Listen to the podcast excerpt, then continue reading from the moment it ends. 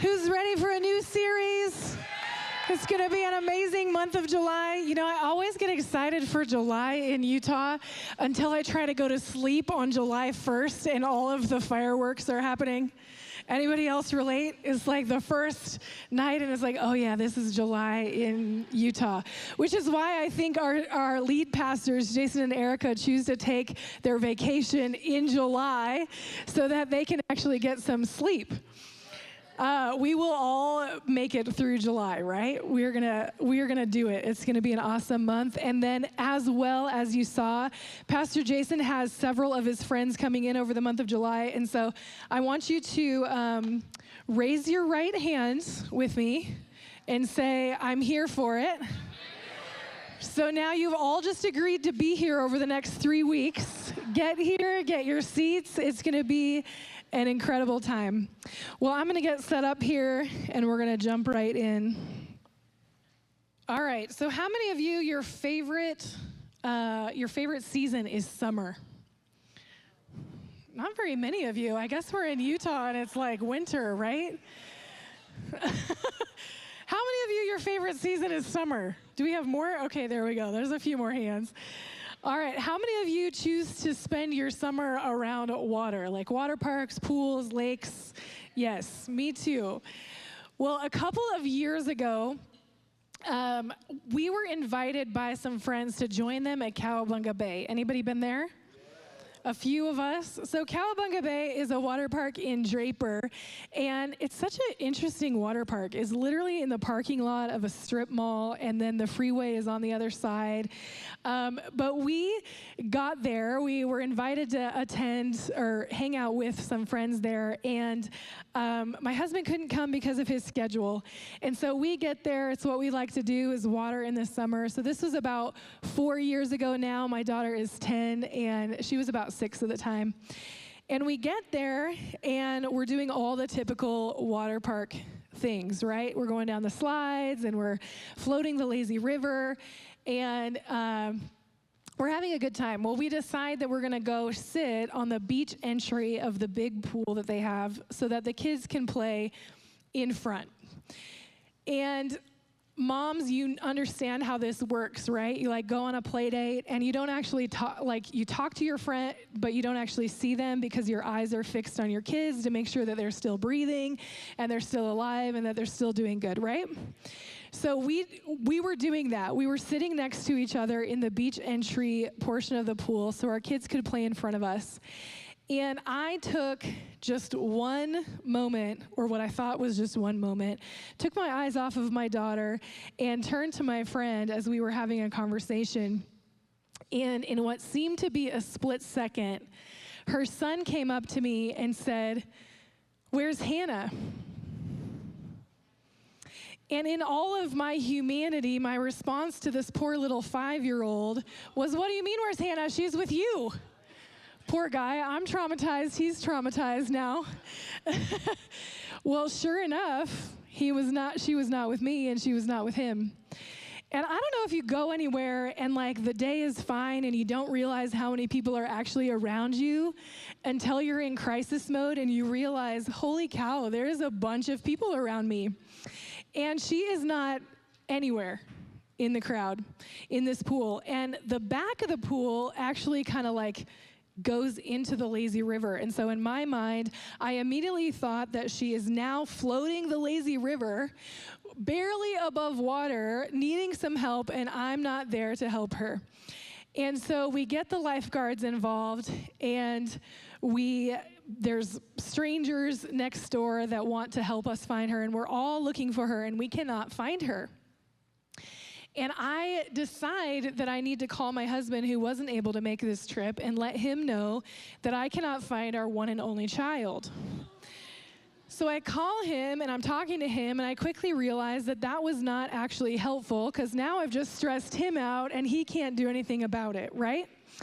So um, we're hunting and searching for her. Everybody is looking for her, and I realize, like, I don't know what to do next. Do I call 911? What do I do? I have no idea what to do next.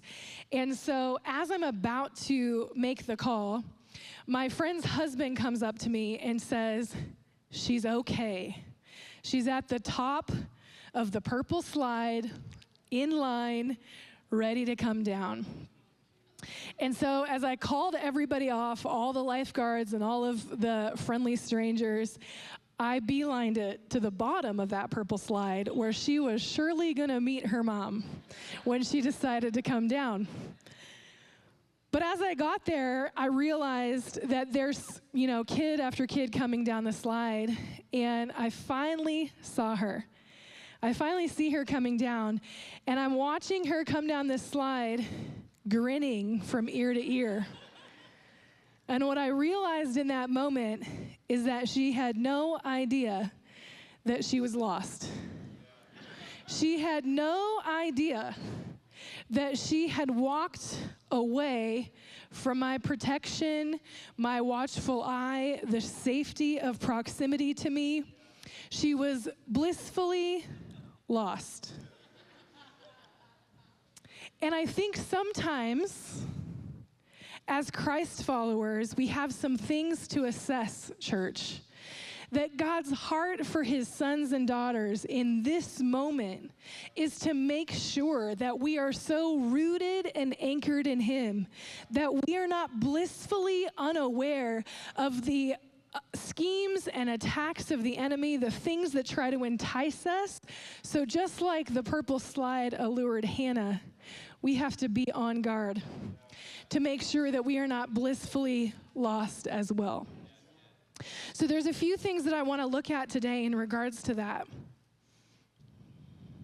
One of those things is making sure that we adhere to a biblical worldview.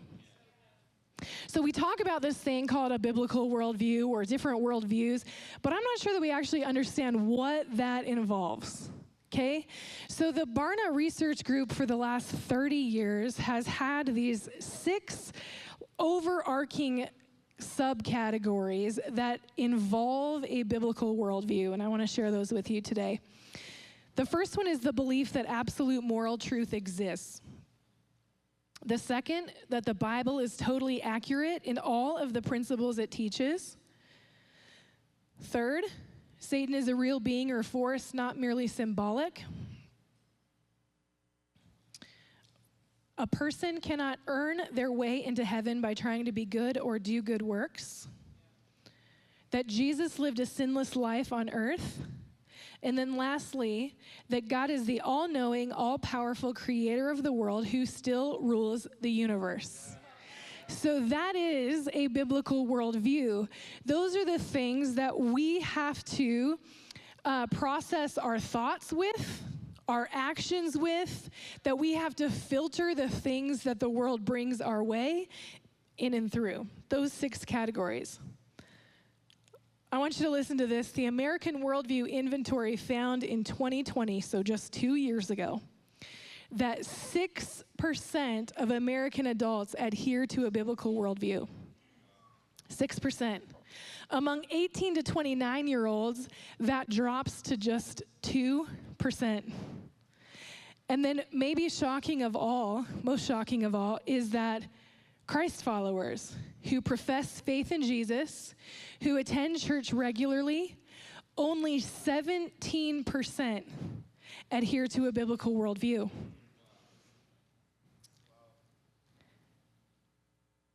This is staggering, right? So, just like Hannah was drawn away by the purple slide, church, we have some work to do to make sure that we are rooted and grounded in the absolute truth of God, that we are not blissfully unaware and adrift in it when it comes to our faith. If we profess to be Christ followers, there's an assignment that comes with that declaration. We can't just say something with our words and live our life completely different. We need alignment and congruence in that. And as Christ followers, there is an assignment. So that's my title for you today. It's actually a question Do you understand the assignment? Do you understand the assignment? So I'm going to read to you Mark 13, 1 through 13, and this is out of the message. It says, As he walked away from the temple, one of his disciples said, Teacher, look at that stonework, those buildings. And Jesus said, You're impressed by this grandiose architecture? There's not a stone in the whole works that is not going to end up in a heap of rubble. Later, as he was sitting on Mount Olives in full view of the temple, Peter, James, John, and Andrew got him off by himself and asked, Tell us, when is this going to happen? What sign will we get that things are coming to a head? And Jesus began, Watch out for doomsday deceivers. Many leaders are going to show up with the forged identities, claiming, I'm the one. They will deceive a lot of people. When you hear of rumors and wars and rumored wars, keep your head and don't panic. This is routine history and no sign of the end. Nation will fight nation and ruler fight ruler over and over. Earthquakes will occur in various places. There will be famines, but these things are nothing compared to what's coming. And watch out. They're going to drag you into court, and then it will go from bad to worse, dog eat dog, everyone at your throat, because you carry my name. You're placed there as sentinels to truth. The message has to be preached all across the world. When they bring you betrayed into court, don't worry about what you'll say. When the time comes, say what's on your heart. The Holy Spirit will make his witness in and through you. It's going to be brother killing brother, father killing child, children killing parents. There's no telling who will hate you because of me, but stay with it. That's what is required. Stay with it to the end. You won't be sorry, you'll be saved. So these four disciples are actually asking Jesus, When will we know that your kingdom will come, Jesus? As the King of Kings and the Lord of Lords, when will we know? Give us a sign. And Jesus gets into this discourse of explaining chaos and confusion. Would you agree? There's high levels of intensity. There's chaos and confusion represented in what he said. But what he says, he cuts through the noise with the mission that they've been placed on. And the mission is is that they have been sent as sentinels to truth. And if we are his disciples, that is our mission as well. That we would be sent as sentinels to truth in the world that we're living in, right? In 2022, ten- intensity is boiling up right? We have chaos and confusion at every everywhere we turn with every person we encounter. And this is our mission is to cut through the noise and to uphold and defend and declare god's truth so the webster dictionary definition of a sentinel is a soldier stationed as a guard to challenge all comers and prevent a surprise attack, to watch over or guard. So Jesus makes this declaration in Mark 13, and Paul also makes the same declaration to Timothy when he sends his letters to Timothy. So in 1 Timothy 6 20 through 21, Paul says, O Timothy, guard the deposit entrusted to you Avoid the irreverent babble and contradictions of what is falsely called knowledge, for by professing it, some have swerved from the faith. And then in 2 Timothy 1:14, he says again, guard the good deposit through the Holy Spirit who lives in us. So in a world where chaos and confusion is rampant, our mission is to uphold the truth, defend the truth, the whole truth and nothing but the truth, right? And here's why. John 8, 31 through 32, Jesus says, If you abide in my word, you are truly my disciples, and you will know the truth, and the truth will set you free. So, our assignment, church, is to guard the truth not keep it hidden, not keep it to ourselves, but to defend it, to uphold it, to declare it. Why? So that we can walk in freedom and so that those around us can also walk in freedom. So today, I want to call us back to our mission and to our assignment there w- uh, my hope is is that there would be congruence between what we say with our words, what we think with our thoughts, and what we do with our actions. that we would actually be sentinels to truth, that we would be beacons to the one who has prepared the way, right? Who has freedom for us to walk in. So I want us to look at three things that we need to reassess as Christ followers, three things that we need to reassess in order to fulfill our assignment to be sentinels to truth. So the first one is we will not guard what we do not value. So, value means to consider or rate highly, to give worth or weight to. So, if you value a relationship in your world, you have given them proximity to you. You've also given them permission to speak advice and wisdom into your life. You have given the relationship worth and value, right?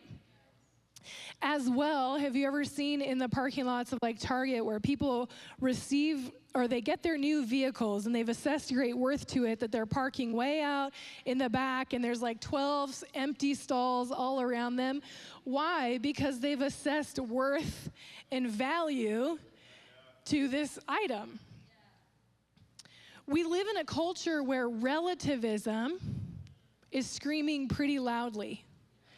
Relativism is the idea that there's no objective standard by which we can know truth. It's the idea, so there's no value on absolute truth when it comes to relativism. It's the idea that my truth is my truth and your truth is your truth. And my experiences and my mental capabilities are to help me produce my truth. And your experiences and your mental capabilities are to help you determine your truth. And then I'm not sure what we're supposed to do when our truths don't align.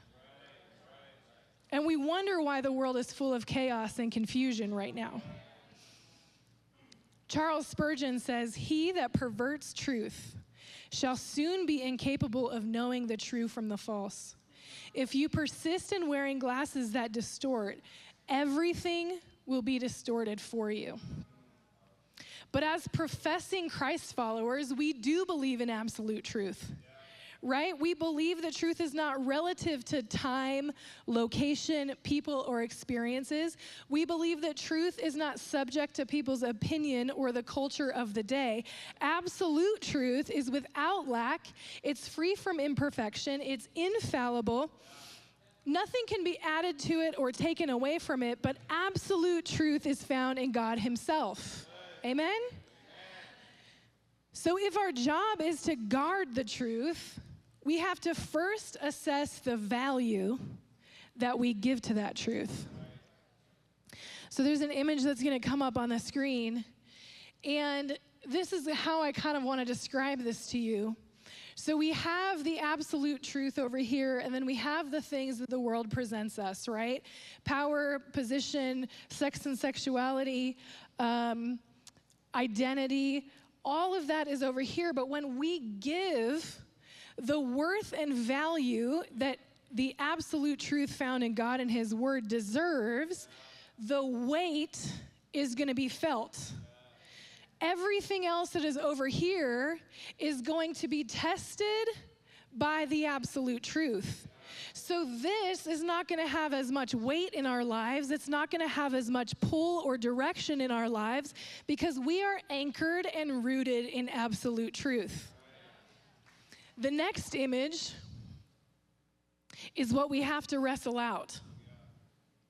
If we're not careful, if we're not continually on guard and vigilant, church, what can tend to happen is that the chaos and the confusion that the world presents to us can actually start to, we can actually start to give it weight in our lives.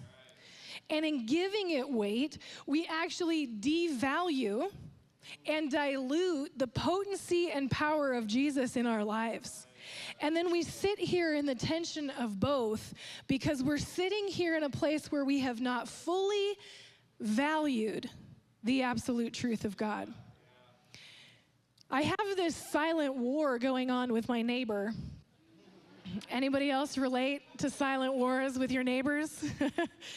His backyard backs to my backyard, and he has allowed these weed tree things to take over his backyard. And because they're weeds, they like to seed all over the place. And it doesn't take much wind to get those seeds from his backyard to my backyard. And what I have learned is that I have to be incredibly diligent to get out there and pull those weeds. Otherwise, my backyard is going to look like his really quickly. And the same is true of us we have to be vigilant and diligent to make sure that the things that the world is screaming at us with loud noise, with chaos and confusion, that we are diligent about pulling those things up, comparing them to the absolute truth, and getting rid of them from our lives. Amen? We are sentinels to truth. C.S. Lewis said, if you look for truth, you may find comfort in the end. And if you look for comfort, you will not get either comfort or truth, only soft soap and wishful thinking to begin, and in the end, despair. John 14, 6, Thomas asked Jesus a question and he says, How can we know the way? What was Jesus' answer? I am the way, the truth, and the life. No man comes to the Father except through me. So Jesus says that he is the truth, and he also gives us two ways in which we can know and understand the truth. One of them is the Word of God, and the second is the Holy Spirit. So, since the Word of God is absolute truth, it provides the unchanging standard for the course and character of my life and your life. It's the compass of our lives. It's the true north. Where relativism says that truth resides in me, God Himself says that truth resides in Him. So, this is where I have to align my life. But here's the challenge we don't open this very much. We don't devour the word that is supposed to lead us and anchor us to truth. Lifeway Research did a poll amongst Americans, and these were the answers given as to why they don't read the Bible more. I don't prioritize it. I don't have time. I've read enough of it. I don't agree with what it says. I don't see how it relates to me. I don't read books. I'm intimidated by the size of it. I don't own a copy, and I prefer other spiritual books. This is a staggering value issue. We live in a day and age where we have every version of the Bible available right here. And yet we have a problem opening it, learning from it, allowing it to lead our lives. We can study in ways we've never studied before. We cannot settle for questions about God and questions about His Word. We have the answers available to us. We've got to get in it. So we have to assess the value we place on the Word of God the power of the Holy Spirit and what God has done for us. Listen, God assessed such great value on your life and my life that when sin separated us, He had a plan on how He was going to make a way for us to be reconciled back to Him. He valued us immensely. And the same is true of Jesus. Remember that moment when He was like, God, take this cup from me? but he assessed the value of his people, that he fulfilled his assignment and went to the cross. Do we assess the same value to God our Father, who has such a plan and purpose for us, but we've got to assess that value in our lives, and then our actions will reflect the value in which we have given it. So, my question for you under point number one is do I assess the highest value and weight of God's absolute truth in my life? What behaviors point me to that conclusion? So we've got some wrestling we've got to do, church, right? Not out of duty, but because we have a God who loves his sons and daughters and he's calling us to assess these things to make sure that we are rooted and grounded in him. So, number two, we will not guard what we don't secure. So, not only has God given us an, assignment, but He's also given us the armor that we need to fulfill the assignment. Remember, we're in a battle in this life, right? So let me read to you Ephesians 6 10 through 18. It says, Finally, be strong in the Lord and in his mighty power. Put on the full armor of God so that you can take your stand against the devil's schemes. For our struggle is not against flesh and blood, but against the rulers, against the authorities, against the powers of this dark world, and against the spiritual forces of evil in the heavenly realms. Therefore, Put on the full armor of God so that when the day of evil comes, you may be able to stand your ground. And after you've done everything to stand, stand firm then, with a belt of truth buckled around your waist, with the breastplate of righteousness in place, and with your feet fitted with the readiness that comes from the gospel of peace. In addition to all this, take up the shield of faith with which you can extinguish all the flaming arrows of the evil one. Take the helmet of salvation and the sword of the Spirit, which is the word of God, and pray in the Spirit on all occasions with all kinds of prayers and requests. With this in mind, be alert and always keep on praying for all the Lord's people. So the Lord doesn't work with coincidence, right? So it is by intention and design that the belt of truth would be mentioned first. Remember, Jesus said, I am the way, the truth, and the life. So when we buckle the belt of truth in the battle, we are securing Jesus close to our lives. Paul mentions the armor in relation to a soldier, right? And the Roman soldiers didn't wear a belt that we know. They wore a belt of thick leather and metal that acted as a protective shield for them, as well as a place for them to hang their weapons. Here's our weapon. Here's our weapon. So we have to make sure that the belt of truth is secure around our lives. And we need to hang the word of God there to access and be ready for the things that the enemy might bring our way. It says, buckle the belt around our waists. It's an action. It's not good enough to be aware of the belt of truth. We have to buckle it to our lives. We have to look at it and secure it. And it is the centerpiece of our armor. So everything else comes into alignment when the belt of truth is secure around us. It's also a crucial piece of defensive armor guarding our vital organs. To translate that into the spiritual realm, it's a protection for our mind, our soul, and our spirit. That we would not be adrift in the world around us, but that we would be secure and anchored. Without an understanding of the importance of the belt of truth, we won't secure it and we'll be left vulnerable and we risk drift. Remember, blissfully lost, right? Ephesians 4:14 says, "Then we will no longer be infants tossed back and forth by the waves and blown here and there by every wind and teaching, and by the cunning and craftiness of people in their deceitful scheming. We'll be anchored." So as I think about the armor of God, and I think about the sandals of peace, which seems like a very interesting thing at first glance. But the reality is is that peace is a gift straight from God. Peace does not come from the world. And one of the things that we do on a daily basis is we've got to anchor ourselves in peace, right? So it's a gift, but it's also part of our spiritual armor. When we are at peace, we can go about the battle and trust that God's got it.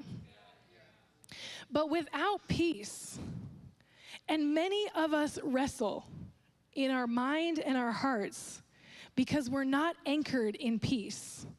And what we can do is there's a couple of things in our humanity that we end up doing, right? We end up ignoring that the sandals of peace are not fitting our feet right. We ignore it. We think, oh, it'll just fix itself. And then the other thing that we have this tendency to do is we look to the world to fix the feet, to fix our armor. And what we have to do, church, is we have to look to the belt and we have to secure that thing to our lives. That is what aligns the peace that He's given us. That is what anchors us. So we look at the chaos and the confusion. We look at the lack of peace and the levels of anxiety and depression and the things that we deal with in this world. Can I just challenge us not to ignore it, not to look to the world, but can we anchor ourselves to the belt of truth that will align the armor that we have been given? We need to get back into the word daily. I'm not talking about the scroll by verse on social media that makes you feel good for about two seconds. I'm talking about digging into the Word of God, devouring this thing because we've assessed value to it and intention to it. I've had this picture, as I've been preparing this message, I've had this picture, um, a zoomed out picture of soldiers on the battlefield and they've got their gear on and they're ready to go, and it's, you know, one big happy family, and they're ready. And from a distance, it looks that way. But when you zoom in on the same picture, there's chinks in the armor. The helmet of salvation is not secure. The feet are not fit and ready for battle. The shield of faith is way out back there. Who knows what it's doing, right? But I believe that God understands where we are at as his people. And he knows the things that we need to get attention to, that we need to give our full attention to. And this is the moment because of his love and his affection for his sons and daughters that we've got to take a look at our armor, church. We've got to take a look and make sure that we have secured it to our lives so that we are rooted and grounded in him.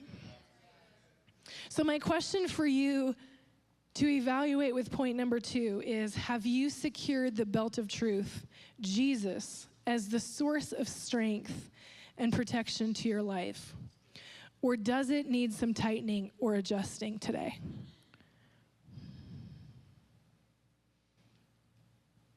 And then point number three we will not guard what we do not truly know. Acts 17, I don't have time to read the whole thing. You can go back and read it in your own time, but Acts 17, verse 16 through 34. Paul finds himself in Athens and he's waiting on his co laborers of the faith to join him in Athens.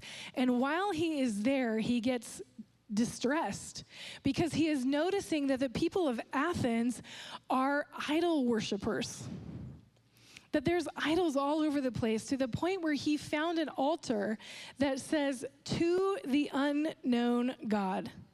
And I want to pick up right there in verse 23. It says, For as I walked around and looked carefully at your objects of worship, I even found an altar with this inscription To an unknown God. So you are ignorant of the very thing you worship. And this is what I am claiming to what I'm going to proclaim to you. The God who made the world and everything in it is the Lord of heaven and earth, and does not live in the temples built by human hands, and he is not served by human hands as if he needed anything. Rather, he himself gives everyone life and breath and everything else. From one man, he made all the nations that they should inhabit the whole earth, and he marked out their appointed times in history and the boundaries of their lands. God did this so that they would seek him and perhaps reach out for him and find him, though he is not far from any one of us. For in him we live and move and have our being. And you skip down a few verses, and because of Paul's declaration of the known God to him, some of the people became followers. Some of the people became followers. So Paul started to tell them about this unknown God. He was unknown to them, but he was known to Paul. Paul is an example of understanding his assignment to uphold and declare the truth to people who desperately needed to know him. When we understand the value of Jesus in our lives and we have fully secured him and his truth, we can declare him to those around us and fulfill our assignment. Paul goes on in 1 Corinthians chapter 11 verse 1 and he says, "Follow me as I follow Christ." And that's such a bold declarative statement. And one of the reasons why he can say that is because he has congruence with what he declares with his mouth, what he thinks in his mind, and what, he's, what he does with his life. Follow me as I follow Christ. My hope today, church, is that we would be able to declare the same statement. But my concern is is that we are saying, Follow me as I follow Christ with my words, but our actions are saying anything but that. Our actions might be saying, Follow me as I wrestle around with my identity, just as unsure about it as you are. Are we saying with our words, Follow me as I follow Christ, but my actions are saying, Follow me as I just do what feels good? This is the heart of Jesus. That he would give us moments to talk about hard things because he cares about your eternity. He is the God that doesn't have to be unknown, he can be known. So, my hope, church, is that here at the well, under my watch, that the 17% statistic would not be the case. That we would not allow one to drift, one to be blissfully lost, that we would anchor ourselves, assess hard things, and stand firm in who God is. That we would be able to fulfill our assignment. And the end of Mark 13, when Jesus says, and do it until the end. You won't be sorry. You will be saved. You will be saved. I'm going to go ahead and invite you to stand with me as I close out in prayer. But I just want to say, men, would you anchor your life to Jesus? Your life and the lives around you depend on it. Women, would you anchor your life to Jesus? Your life, your eternity, and those around you depend on it. We have young generations represented in this room, and we have older generations, and it is imperative now more than ever that we would assess the absolute truth of God, that we would give it the full value and the full weight that it deserves, because those around us need to know the goodness of God. We are on mission and we are on assignment, church, and I want us to, every single one of us, get that today. I want to pray for us today. You can go ahead and bow your bow your head and close your eyes and I want to pray for two groups of people. The first group are Christ followers in the room that need to do some assessment. I want to pray for you today. If you are longing to get back to the truth, to walk in your mission and design, if you were honest and you would say, I've drifted a little bit, I didn't realize that I had, but I understand my assignment and I want to rely on the Holy Spirit to get back to the absolute truth for my life. Will you just lift your hand in this place today? Hands all over the room. Who else? Who else? I'm going to pray for you. God, I thank you because of your great grace and love for us, that you've given us moments to reassess the track of our life. God, I pray that you would bring us back as your sons and daughters, that we would do the work, that we would align our hearts and our mind and our spirits to you today. God, that we would fulfill the mission that you have sent us on, each individually, but corporately as well. And God, you see every hand raised in this moment. God, I pray that you would meet them personally, right where they are that they would be bold and courageous to do the work necessary, that they could know beyond a shadow of a doubt that they've got you in their eyesight, that they are not uh, risking unprotection and drift from you. God, I thank you that you love us so much that you want to secure us to you. And I thank you for this moment with your head still bowed and your eyes still closed, for those of you in the room that don't know Jesus, like Paul said to the Athenians, he might be unknown to you, but he's known to me, and I want you to meet him today. If you're saying that you want to be grounded in Him, His truth, His direction for your life, so that you can find your purpose and design, I want to pray for you today. And we're going to pray this prayer all together as to not leave anyone out. Say, Jesus, I know that I have sinned and have lived life my own way. And I ask for your forgiveness. I believe you died for my sins and rose from the dead. I turn from my sins and invite you to come into my heart and life. I want to trust and follow you as my Lord and Savior, as the way, the truth, and the life. In Jesus' name,